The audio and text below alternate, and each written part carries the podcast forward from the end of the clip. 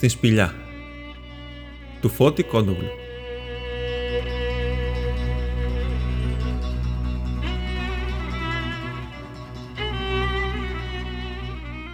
Χριστούγεννα παραμονές. Χριστούγεννα και χιονιάς πάντα πάνε μαζί. Μα εκείνη την χρονιά η καιρή ήταν φουρτουνιασμένη παραφύση. Χιόνι δεν έριχνε. Μοναχά που η ατμόσφαιρα ήταν θυμωμένη και φυσούσαν σκληροί βοριάδες με χιονόνερο και μαστραπές. Καμιά εβδομάδα ο καιρός καλοσύνεψε και φυσούσε μια τραμουντάνα που αρμενιζότανε. Μα την παραμονή τα κατσούφιασε. Την παραμονή από το πρωί ο ουρανός ήταν μαύρος σαν μολύβι και έπιασε και έριχνε βελονιαστό χιονόνερο. Σε μια τοποθεσία που τη λέγανε Σκρόφα βρισκόταν ένα μαντρί με γιδοπρόβατα, απάνω σε μια πλαγιά του βουνού που κοίταζε κατά το πέλαγο. Το μέρος αυτό ήταν άγριο κέριμο, γεμάτο αγριόπρινα, σκήνους και κουμαριές, που ήταν κατακόκκινες από τα κούμαρα. Το μαντρί ήταν τριγυρισμένο με ξεροτρόχαλο. Οι τσομπάνιδες καθόντανε μέσα σε μια σπηλιά που βρισκότανε παραμέσα και πιο ψηλά από την μάντρα και που κοίταζε κατά την νοτιά. Μεγάλη σπηλιά, με τρία-τέσσερα χωρίσματα και αψηλή ως τρία μπόγια. Τα ζωντανά σταλιάζανε κάτω από τις χαμηλές άγιες που έσκυβες για να μπεις μέσα. Σωροί από κοπριά στεκόντανε εδώ και εκεί και βγάζανε μια σπιρτόζα μυρουδιά. Χάμο, το χώμα ήταν σκουπισμένο και καθαρό, γιατί οι τσομπάνιδες ήταν μερακλείδες και βάζανε τα παιδιά και σκουπίζανε τακτικά με κάτι σκούπες κανωμένες από αστιβιές.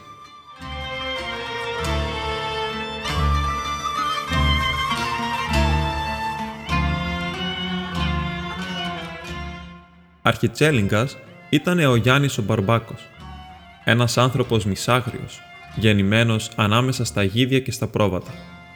Ήτανε μαύρος, μαλλιαρός, με γένια μαύρα, κόρακας, σγουρά και σφιχτά σαν του κρυαριού.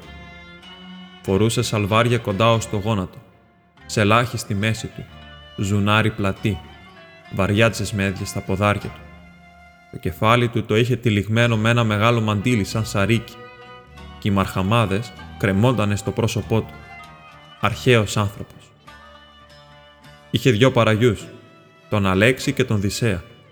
Δυο παλικαρόπουλα ως 20 χρονών. Είχε και τρία παιδιά που τους βοηθούσαν στα άρμεγμα και κοιτάζανε το μαντρί να είναι καθαρό.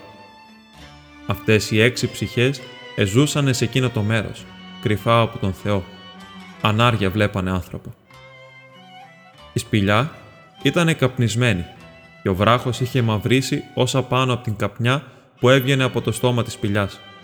Εκεί μέσα είχαν τα γιατάκια τους, σαν μεντέρια, στρωμένα με προβιές. Στους τοίχους της σπηλιάς είχαν μπήξει παλούκια μέσα στις σκισμάδες του βράχου και κρεμόντανε καρδάρες, τυροβόλια, μαγιές, τουφέκια και μαχαίρια, λες κι ήταν λιμέρι των ληστών. Απ' έξω φυλάγανε οι σκύλοι, όλοι άγριοι σαν λύκοι. Η ακροθαλασσιά βρισκόταν έως ένα τσιγάρο απόσταση από την μάντρα. Ήτανε έρημη και άλλο δεν ακουγόταν εκεί πέρα παρά μονάχα ο αγκομαχητός του πελάγου, μέρα νύχτα. Με τον βοριά απάγγιαζε και καμιά φορά πόδιζε κανένα καΐκι. Αλλιώς δεν έβλεπες βάρκα πουθενά. Από το μαντρί αγνάντευε κανένα στο πέλαγο ανάμεσα στα δέντρα και το μάτι ξεχώριζε καθαρά τα βουνά της Μυτιλίνης.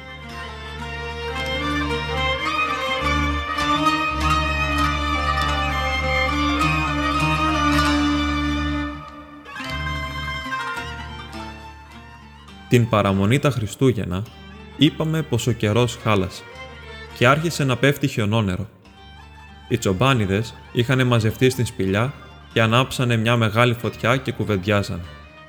Τα παιδιά είχαν σφάξει δυο αρνιά και τα γδέρνανε. Ο Αλέξης έβαλε απάνω σε ένα ράφι μιτζήθρες και τυρί ανάλατο μέσα στα τυροβόλια, αγίζι και γιαούρτι.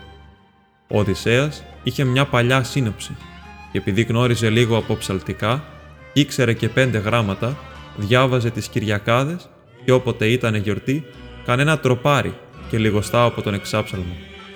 Εκείνη την ώρα φιλομετρούσε τη σύνοψη για να δει τι γράμματα ήταν να πει. Θα ήταν ώρας σπερινού. Εκείνη την ώρα ακούσανε κάτι του φεκές. καταλάβανε πως θα ήταν τίποτα κυνηγή. Το ένα παιδί, που είχε πάγει να φέρει ξύλα με τον γάιδαρο, είπε πως το πρωί είχε ακούσει του φεκέ κατά την απομέσα θάλασσα, κατά την Άγια Παρασκευή. Οι σκύλοι πιάσανε και γαυγίζανε όλοι μαζί και πεταχτήκανε όξω από τη μάντρα. Σε λίγο, φανερωθήκανε από πάνω από τη σπηλιά δυο άνθρωποι με τουφέκια και φωνάζανε τους τσομπάνιδες να μαζέψουν τα σκυλιά που χυμίξανε απάνω τους. Ο Σκούρης άφησε τους ανθρώπους και άρπαξε ένα από τα ζαγάρια που είχαν κυνηγεί και το ξετίναξε να το πνίξει. Ο κυνηγός έριξε απάνω του και τα σκάγια τον πονέσανε και γύρισε πίσω, μαζί με τα άλλα μαντρόσκυλα που πηγαίνανε πισόδρομα όσο κατεβαίνανε οι κυνηγοί. Τέλος πάντων, ευγήκε ο Μπαρμπάκος με τους άλλους και πιάσανε το σκούρι και τον δέσανε. Διώξανε και τα άλλα σκυλιά. «Ώρα καλή βρε παιδιά», φώναξε ο Παναγής ο Καρδαμίτσας, ζωσμένος με τα φυσεκλίκια, με το τεγάρι γεμάτο πουλιά. Ο άλλος που ήταν μαζί του ήταν ο γιος του, ο Δημητρός. Πολλά τα έτη, αποκριθήκαν ο Μπαρμπάκος και η συντροφιά του. Καλώ ορίσατε. Τους πήγανε στην σπηλιά. Μωρέ, τι είναι εδώ, παλάτι, παλάτι με βασιλοπούλες, είπε ο Μπαρμπαπαναγής, δείχνοντας τις μυτσίθρες που αχνίσαν.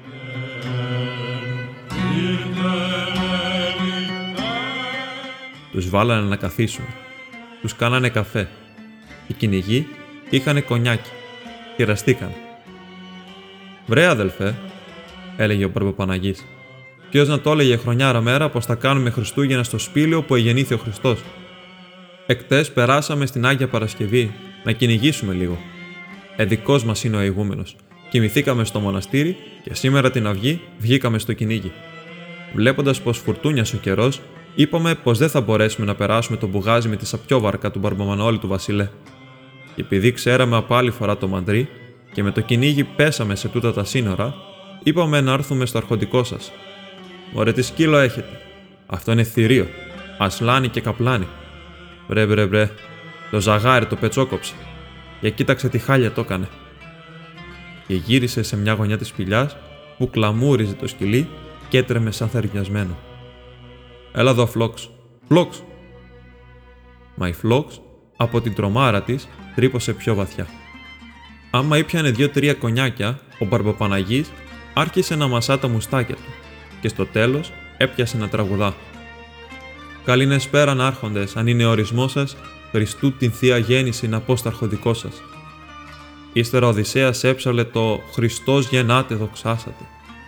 Εκείνη την ώρα ακούσανε πάλι τα σκυλιά να γαυγίζουν. Στείλανε τα παιδιά να δούνε τι είναι. Ο αγέρας είχε μπουρινιάσει και έριχνε παγωμένο νερό, κρύο τάντανο.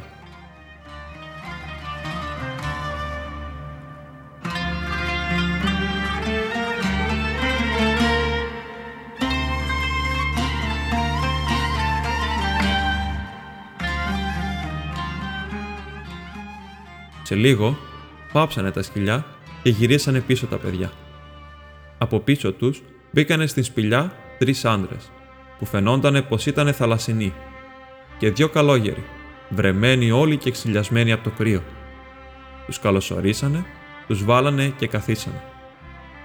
Μόλις πήγε κοντά στη φωτιά ο πρώτος, ο καπετάνιος, τον γνώρισε ο Μπαρμπάκος και έβγαλε μια χαρούμενη φωνή.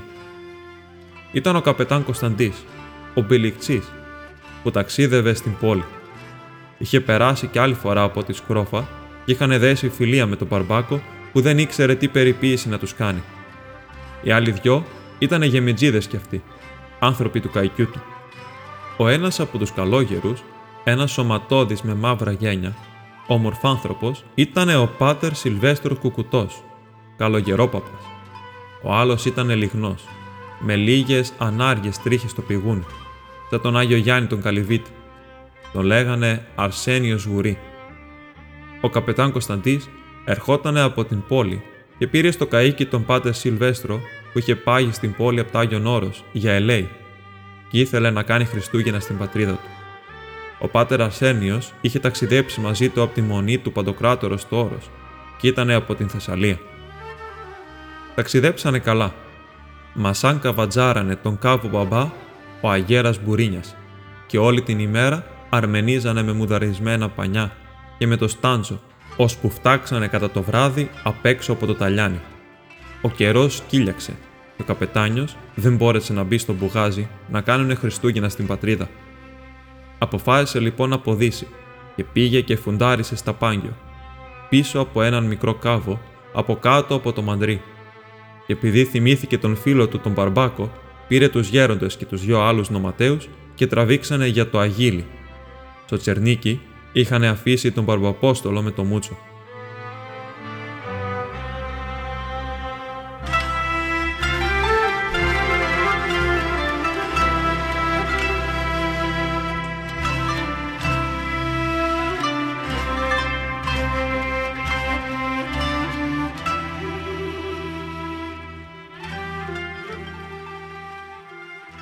Σαν είδανε πως στην σπηλιά βρισκόταν και ο κ. Παναγής με τον κ. Δημητρό, γίνηκε μεγάλη χαρά και φασαρία. Μωρέ να δεις, έλεγε ο κ. Παναγής. Τώρα ψέλναμε το τροπάρι, και απάνω που λέγαμε Εν αυτοί γάρι της άστρης λατρεύοντες, υπό αστέρωσε διδάσκοτο, φτάξατε κι εσείς οι μάγοι με τα δώρα. Γιατί βλέπω μια νταμιτζάνα κρασί, βλέπω λακέρδα, βλέπω χαβιάρια, βλέπω παξιμάδια, μπακλαβάδες, σμύρνα χρυσών και λίβανων. Γελούσε δυνατά ο Κυρπαναγή, μισομεθυσμένος και ψευδίζοντας και χάιδευε την κοιλιά του γιατί ήταν καλοφαγάς. Στο μεταξύ, ο πάτερ Αρσένιος ο Σγουρή ζωντάνεψε ο καημένος και είπε σιγανά, χαμογελώντας και τρίβοντας τα χέρια του. Δόξα ο Θεός, κύριε ημών Ιησού Χριστέ, που μας ελύτρωσες εκ του κλείδωνος, και έκανε το σταυρό του. Ο πάτερ Σιλβέστρος είπε να σηκωθούν όρθιοι, είπε λίγες ευχές. Ο Χριστός γεννάται κι ύστερα με την βροντερή φωνή του έψαλε «Μεγάλη ψυχή μου την τιμιωτέραν και ενδοξωτέρα των άνω στρατευμάτων, μυστήριων ξένων ορό και παράδοξων, ουρανών το σπήλαιων, χρόνων χερουβικών την παρθένων, την φάτνην χωρίων, ενώ ανεκλήθη ο αχώρητος Χριστός ο Θεός, όν ανυμνούντες μεγαλύνομεν. Ύστερα καθίσανε στο τραπέζι. Τέτοιο τραπέζι βλογημένο και χαρούμενο δεν έγινε σε κανένα παλάτι. Τρώγανε και ψέλνανε, και του πουλιού το γάλα είχε απάνω. Από τα μοσκοβολημένα τα αρνιά, τα τυριά, τα μανούρια, τις μιτζήθρε, τις μπεκάτσες και τα άλλα πουλιά του κυνηγιού, ως την λακέρδα και τα άλλα τα πολίτικα που φέρανε οι θαλασσινοί, καθώς και κρασί μπρούσικο.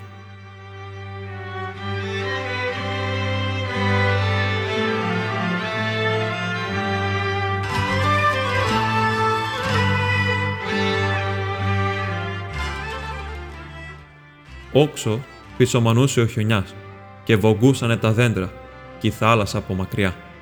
Ανάμεσα στα βουίσματα ακουγόντανε και τα κουδούνια από τα ζωντανά που αναχαράζανε. Μέσα από τη σπηλιά έβγαινε η κόκκινη αντιφεγγιά της φωτιάς, μαζί με τις ψαλμοδίες και με τις χαρούμενες φωνές.